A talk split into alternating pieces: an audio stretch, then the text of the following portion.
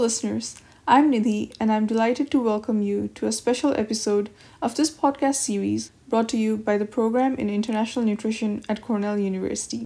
In conversation today, we have Professor Roger Figueroa from the Division of Nutritional Sciences and writer Martín Caparrós. Please enjoy. Uh, okay, well, I want to thank you, Martin, for taking the time to participate in this uh, podcast interview with us. Welcome to the Cornell D N S Program in International Nutrition Podcast, the PIN Podcast. I am a guest interviewer for this episode, and my name is Doctor Roger Figueroa. I am an assistant professor here in the Division of Nutritional Sciences, and I am delighted to share this opportunity to talk more about your career, your work, and its relevance to the work that's occurring here in our in our division. Dear listeners, we are interviewing today Martín Caparrós, who is an A D Y professor at large at Cornell University. Uh, Martín Caparrós is a distinguished Argentine author, writer, and a narrative journalist, and one of the fundamental Latin American voices of our time. In twenty seventeen, he was awarded the prestigious Maria Moors Cabot Award by the Columbia Graduate School of Journalism for outstanding reporting on America, specifying work on his nonfiction book-length work, El Hambre, or Hunger, the Moral Crisis of Our Time, that published in twenty sixteen, an international bestseller about mankind's oldest, most persistent, and most brutal problem, world hunger. He has written more than thirty books, novels, essays, nonfiction published in more than thirty countries. His most recent, Ñam América, Barcelona, twenty twenty-one, is a lengthy attempt to describe and analyze the present of Latin America. He was the recipient of the prestigious Herald Prize in twenty eleven for his novel, Los Living, the Planeta Prize in two thousand four for his novel, Valfierno, the Tiziano Terzani, Italy twenty sixteen, and the Caballero Bonald, Spain twenty sixteen for Hunger, and the Guggenheim Fellowship in nineteen ninety-four. He is, quote, Ciudadano Ilustre de la Ciudad de Buenos Aires. His expertise interconnects with a range of cross-disciplinary topics, including inter-American dialogue, food insecurity, and climate change. Martin, thank you for being here. Let me begin with a set of structured questions to shape our conversation today, if I may. Thank you for having me. Mm-hmm. Of course. Wonderful. So my first question to you is quite open. We just want to know more about your career trajectory.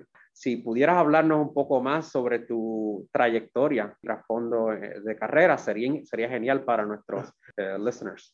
A ver, creo que básicamente soy alguien que escribe.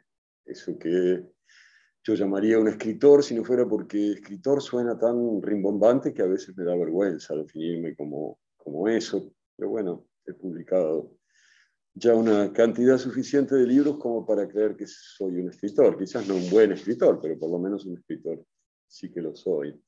Eh, y, y como escritor a veces, como tú decías recién, escribo ficciones y a veces escribo no ficciones. Eh, yo creo que mi obra más o menos está dividida en partes iguales, entre novelas y ensayos periodísticos y, y, e intentos por por entender el mundo en que vivimos. Um, en ese sentido, últimamente he trabajado en varios libros que, que van en esa dirección.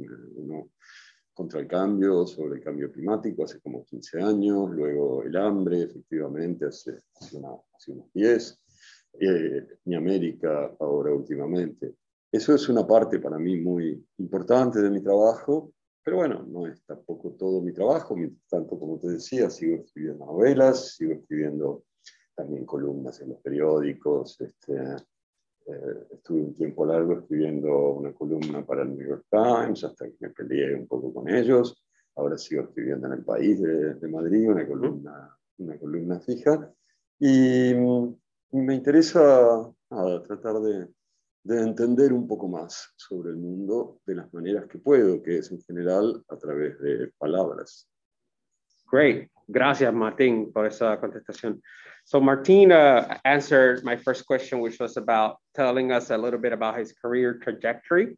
At the core of it, Martín identifies himself as a writer, and he uh, attests to it in a, in a way that uh, essentially uh, is represented by his body of work, writing uh, so many different types of, of, of writing output, from fiction to nonfiction.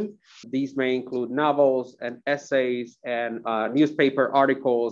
You know, most notable, he mentioned three of his books. Uh, one focused on climate change that he wrote about fifteen years ago. His book, Hunger, which we have highlighted in, in various um, events here at Cornell this week. And his most recent one, Ñam América. He, he really thinks that, uh, you know, overall, all of this uh, purpose, uh, which is learning through words, which is why it, it's so important for him as a writer to, to go by this as he, as he produces the work that he has. So I'm going to go to the second question, and it's about how did you choose your path? ¿Cómo decidiste eh, eh, ir por este camino, eh, eh, decidir a, a perseguir esta carrera?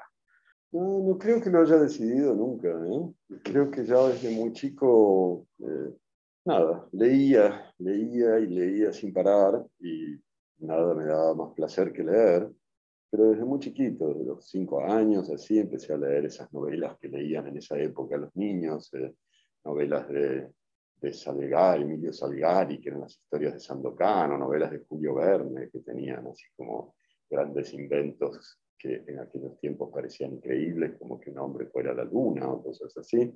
Y nunca paré de leer, y entonces escribir vino como algo totalmente natural eh, a partir del hecho de que eso, de que mi relación con el mundo estaba basada en la palabra escrita. Y en, ya a los qué sé yo, siete, ocho años empecé a escribir poemas para recitar en la escuela, y creo que nunca más paré de, de escribir. A los dieciséis trabajaba en un diario en Argentina en ese momento. Un periodista podía empezar muy jovencito, y yo acababa de terminar el, el, el, el bachiller y, y me metí a trabajar en un diario, y nunca, nunca salí de eso. O sea, no tengo la sensación de que haya habido ningún momento en que yo elegí un camino, simplemente siempre estuvo ahí. Eh, en el medio estudié historia, porque me interesa la historia. Me tuve que ir de la Argentina en el año setenta y seis, me tuve que exiliar, tenía dieciocho años, y pasé unos años... Eh, exiliado en París, y allí aproveché para estudiar historia, cosa que siempre agradezco porque me da una perspectiva que me interesa sobre el mundo, básicamente sobre el hecho de que las cosas siempre cambian, de que no hay nada que no cambie. Si algo nos enseña la historia, es eso. Pero más allá de eso, insisto, para contestar a tu pregunta, eh, nunca tuve la impresión, la sensación de haber elegido esto. Es, eh, es como que yo soy esto, no, no, no tuve que en ningún momento plantearme opciones, lo cual por un lado es casi un privilegio. Sé que mucha gente se pregunta qué haré, qué no haré, cómo, qué voy a hacer de mi vida, etcétera. Es un privilegio sin duda, y por otro lado quizás también sea una lástima, porque cuántas cosas me perdí de hacer por, este, por seguir siempre este mismo camino. Gracias, Martín. Thank you so much for that response. I want to, for our listeners, do a summary of the response. Uh, Martin uh, highlights that he never decided. He, you know, as he reflects, he, he remembers that as he was uh, younger and little, he would read a lot, read, read, read without, without really stopping. He would read many stories, many novels, cuentos, and he he recalls, you know, stories that are very predominant in, in children's literature, such as A Man Walking on the Moon and such. Big picture, he talks about his sort of, he sees his relationship with the world through the written word. And that was, I think, one, one, one huge thing I think from, from that response, Martin. He also mentions that, you know, as he was going in his trajectory, when he finishes his early college studies in Argentina, worked directly with newspaper company, you know, then later, you know, he continued sort of in that path studying history because he was really interested in that. He had to leave Argentina for it, but he still kept essentially engaging with the world in, in that way, because he felt like he never had to choose. It was something that he was. And he, he ended sort of saying that it feels like a privilege to him, because so many people not necessarily have that luxury of being able to find uh, from the get-go something that they are or they can pursue. But at the same time, he also reflects on whether this could have been uh, unfortunate for him, because for chasing this thing that he felt it was him, he might have missed on opportunities elsewhere that he never explored. So the next question is, uh, what is your favorite part? ¿Cuál es tu parte favorita de, de, de, de tu carrera, de tus, de tus pursuits, de tus actividades? ¿Qué te encanta hacer? La verdad que parece tonto, pero cuando mejor la paso es cuando estoy sentado en mi, en mi computador escribiendo, cuando, cuando sale bien, digamos, cuando tengo la sensación de que está funcionando, eh, pocas cosas este, me dan más placer y me entusiasman más que eso.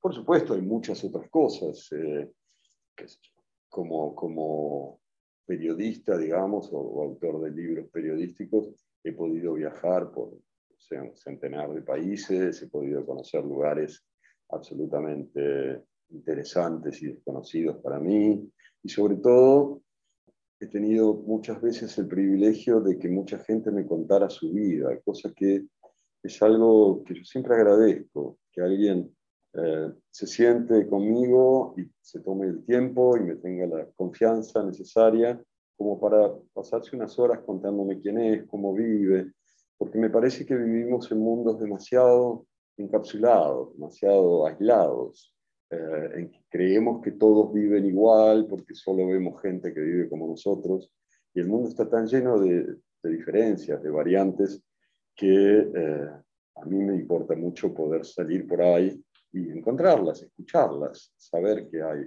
otras cosas. Eso es una parte que también me da mucho placer, y seguramente hay otras, pero, insisto, si tuviera que definir una, sería sentarme y escribir algo que me, que me parezca que está, que, que, que está funcionando, digamos. Gracias, gracias. No, gracias por esa contestación. Thank you so much. I'm going to summarize in English for our listeners. Um, he thinks his favorite is really sitting in front of the computer writing and writing something that he thinks is is good, that he, he thinks is ready to be, you know, shared and comprehended by those who, who, who are able to read it. In this case would be him. He also thinks that his, his experience as a journalist enabled him to travel, to know places. That to him was really important because he believes that, well, let me add something else to the, the, the, the opportunity to travel and, and know places. He also, in those opportunities, had a chance to really connect with people that would tell them more about their lives. And he thinks that's incredibly important, and he values it very much, particularly because he believes that we live in, in a world that's siloed, it almost as if we were Uh, not well connected as a world. And so with all these different variants that exist, he thinks that ha- ha- having had the privilege to know places, but also have people who would tell them uh, their stories, uh, really enriched him with the knowledge that he has today. And there are others that he says could be highlighted here, but he thinks probably the number one is sitting in front of his computer writing. Okay, so I'm going to move into a set of questions related to your book, uh, El Hambre, or Hunger. And I'm going to revisit, you know, something that I, I, I was able to participate in your coffee chat on Tuesday.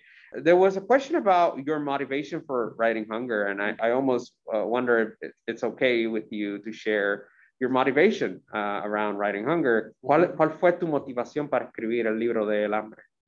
Mira, como contaba el otro día, eh, yo durante cinco años así trabajé para el Fondo de Población de Naciones Unidas, haciendo algo que me resultaba muy interesante porque cada año tenía que ir a diez o doce países raros a buscar diez o doce historias de jóvenes en relación con un problema principal, digamos. Un año fueron las migraciones, otro año el cambio climático, otro año la salud sexual y reproductiva y demás. Y, y en esos viajes que me llevaron, como te decía, a lugares muy inesperados, eh, tenía la sensación de que había una constante que siempre estaba allí, como en segundo plano, que era el hecho de que mucha de esa gente que tenía esos problemas que, que yo estaba contando no comía suficiente, pasaba hambre.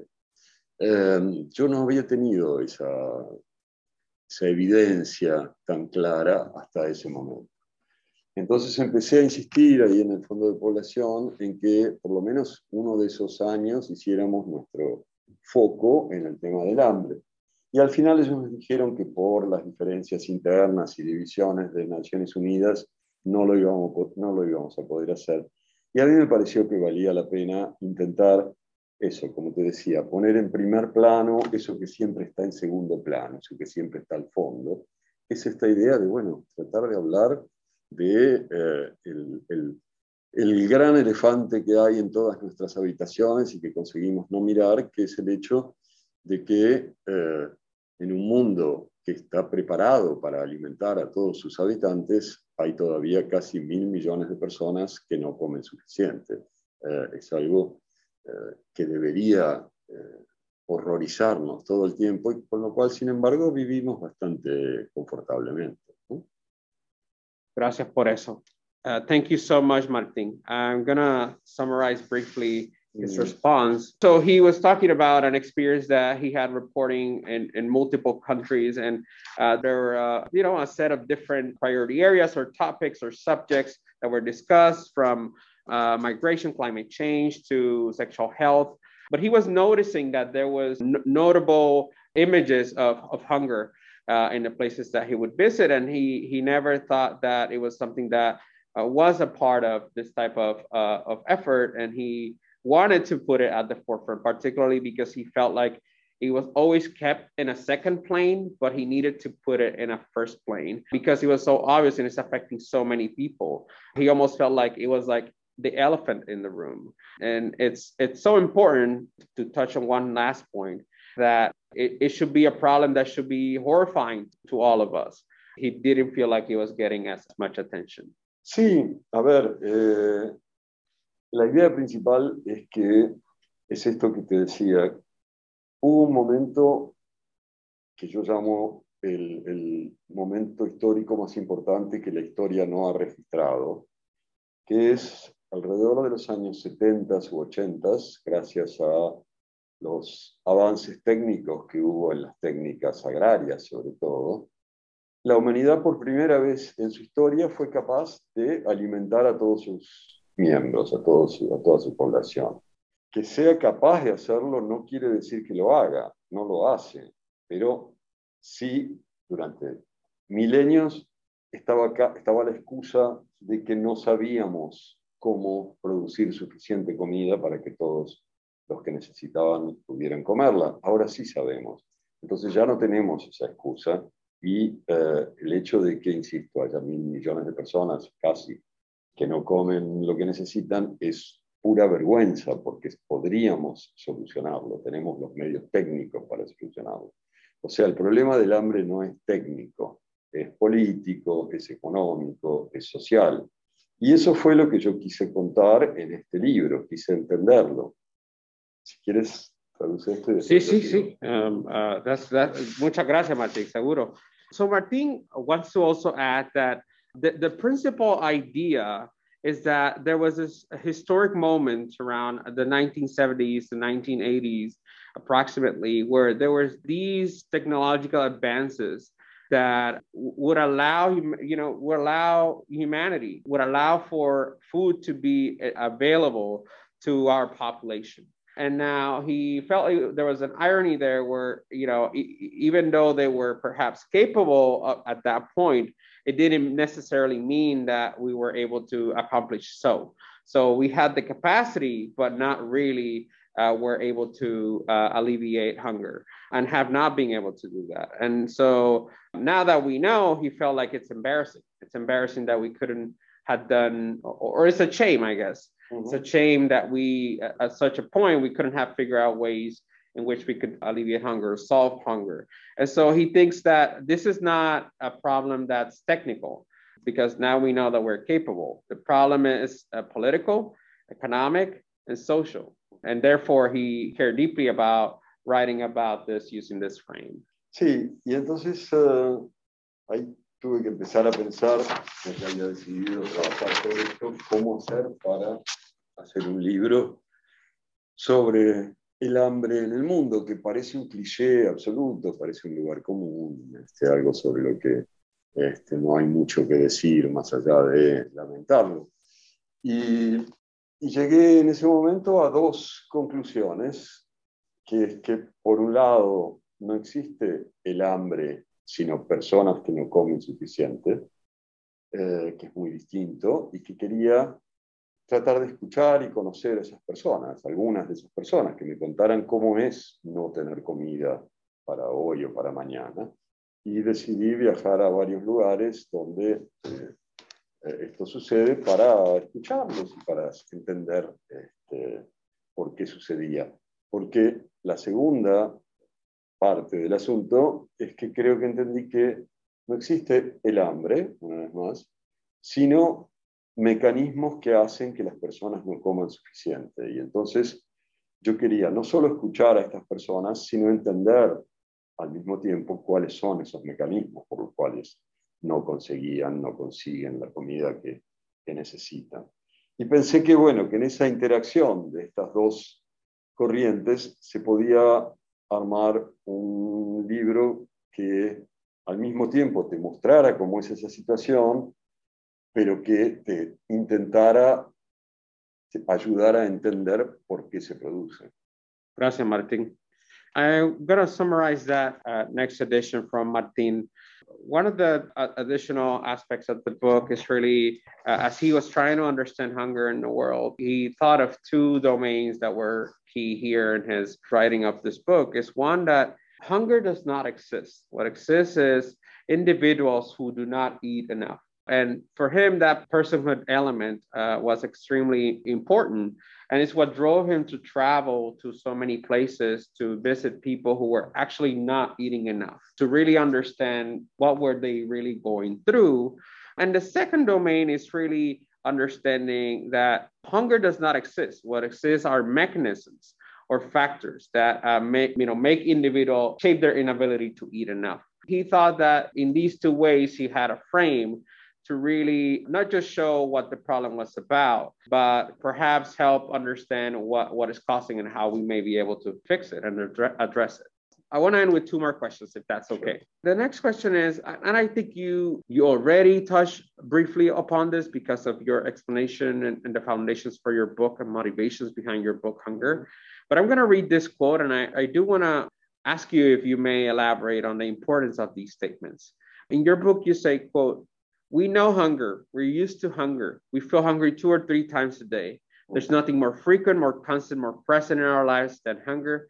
And yet for most of us, there's nothing further removed from us than real hunger. But the distance between repetitious, daily hunger, one that is satisfied daily and repeatedly, and a desperate hunger that is never satisfied in an entire, is an entire world. Hunger has always been the force behind social change, technical progress, revolutions, counter-revolutions. Nothing has had a greater influence on human history. No illness, no war has killed so many people. There's no plague as lethal and at the same time as avoidable as hunger." I, I don't know. I felt like in some ways, if you could elaborate on that statement, and because I think it's so powerful. So many of us who really are far removed from sometimes what we study, what we want to, what, what we want to solve, and so. Sí. Bueno, yo creo que tú hablabas de, de encontrar las maneras de solucionarlo, ¿no? Uh, Y hablábamos del hecho de que es el mayor problema solucionable que el mundo tiene, porque realmente no es algo que se puede solucionar con solo tener la voluntad de hacerlo. Eh, si ahora hay tanta gente que no come suficiente, es porque la producción de alimentos en el mundo no está pensada para alimentar a todos, sino para que se enriquezcan los que... Eh, los que producen esos alimentos y los que los comercializan. Entonces, lo que hacen es producir aquello que los mercados ricos esperan, porque es donde van a ganar más dinero, ¿no? Eh, o sea, es solucionable si consiguiéramos cambiar esa, esa base a partir de la cual se producen los alimentos, que no fuera ya en tan, eh, solamente el provecho de sus dueños, sino el bien común de que nadie pase hambre. Ahora bien, ¿por qué no lo hacemos? Y esa es el, el, la, la, la gran pregunta que tiene que ver con, con lo que decías tú recién, me parece, que es que, para decirlo muy sintéticamente, porque el hambre no es nuestro problema. Cuando digo nuestro, estoy hablando de, bueno, la gente más o menos privilegiada, que eso, pasamos hambre tres veces por día y vamos a la nevera y sacamos algo y ah, qué hambre tenía y ya se pasó.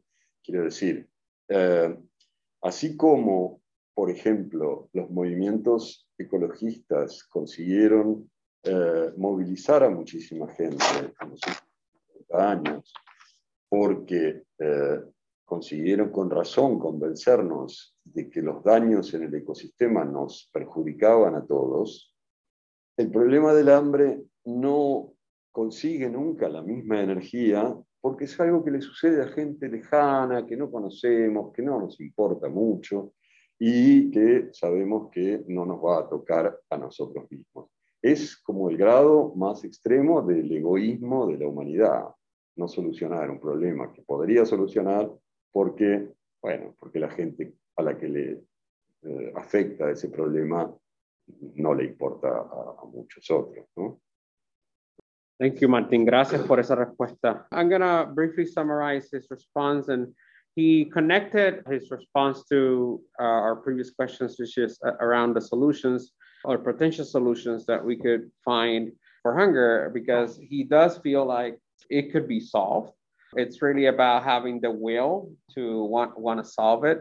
He made reference to the production of foods. When we have the degree of food production that we have in the world, but has a goal of, it's not to feed people, it's really meant to be commercialized for profit. And when you have such a goal, it could be considered, but unfortunately it's for the benefit of, you know, individuals with capital and not a overall global well-being, a common good. Uh, it's, it's not seen as a consideration because the common good is not prioritized. I'm going to also say that Martin elaborated on a rhetoric question, which is, why don't we do it? Why don't we solve it? And he responds to his own question, which is, because it's not our problem. And what he means by that is that it's not the problem of those who are not in those situations. He made a comparison with ecological movements and how in, in that space, there's been efforts and activism that has actually moved uh, the conversation a little bit over years. But on the opposite side, hunger activists do not necessarily get that same, or hunger movements do not necessarily get the same type of, of result, particularly because it affects so few of us or, or other people that are not us, that, uh, you know, it, this disengages certain folks from doing anything. He, he also considers that this doesn't receive the, the same support because there's a high degree of extreme egoismo. There's, a, there's, a, there's an extreme degree of selfishness in, in our humanity, particularly when a problem like this is not affecting us. I know we're at the top of this, and I had oh, so many questions. So I only have one last thing that I want to talk about. I'm going to shift gears from hunger.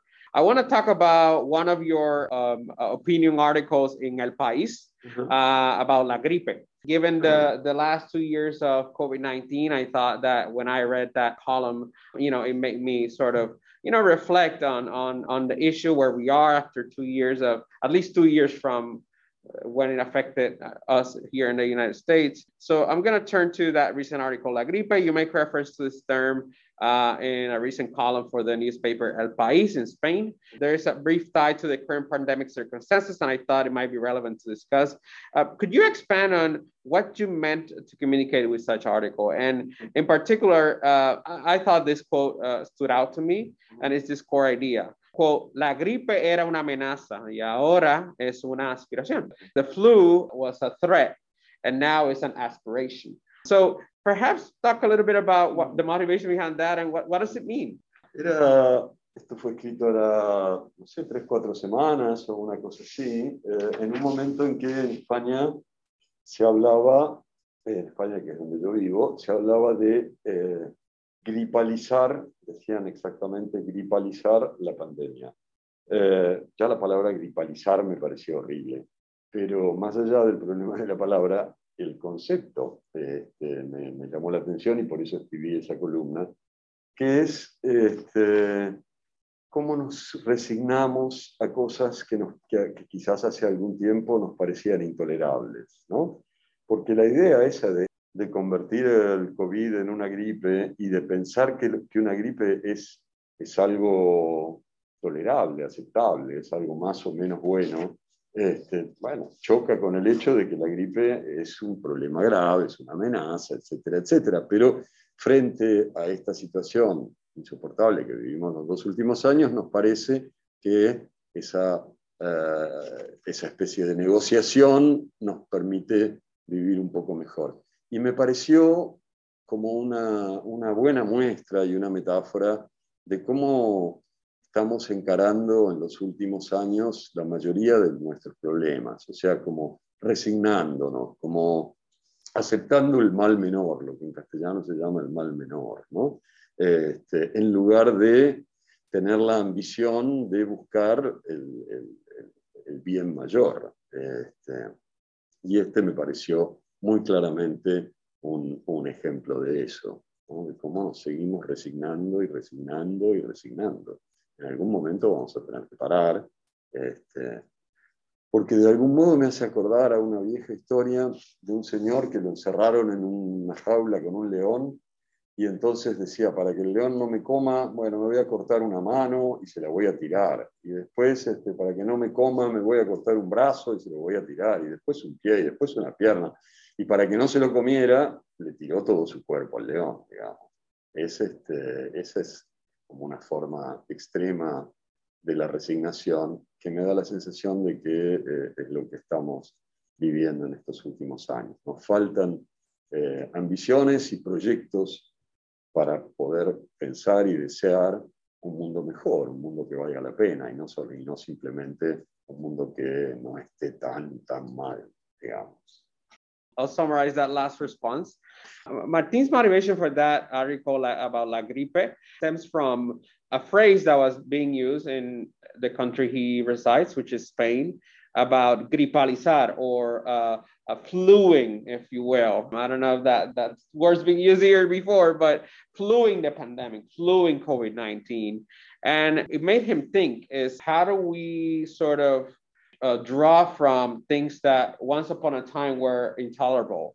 We wouldn't have, you know, really accepted such a term when it was affecting so many people, uh, when it actually did. So the fact that it was now being used, he he almost felt like it was this sort of negotiation between having something that could be, you know, so good or something that could be less bad. And he, he thinks that it sort of gears us towards going for things that are not too bad, not worst case scenario.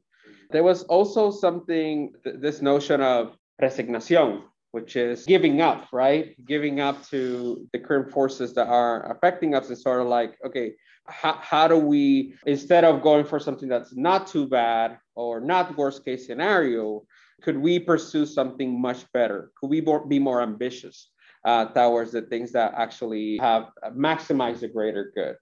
And he lastly remembers an old story about a man and a, and a lion being inside a cage, and that uh, the strategy for the man in that story is that he kept providing with body parts in order to feed the lion so the lion wouldn't eat them. And it turns out that ultimately ended up, you know, feeding him, you know, feeding himself to a lion as a whole once he ran out. So, so it's kind of like thinking beyond, you know, just bare minimums and I guess uh, not so bad, not worst case scenario situations, and be more ambitious about the solutions that we want to uh, be able to identify for overcoming this pandemic.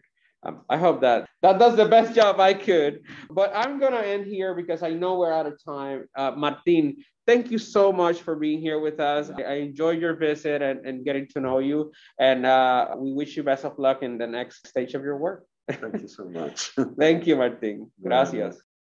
Dear listeners, we hope you enjoyed this special episode of the PIN Podcast. Stay tuned for more insightful conversations with amazing researchers in international nutrition and global health. Thanks for listening, and many thanks to Elena Kirky for our theme music.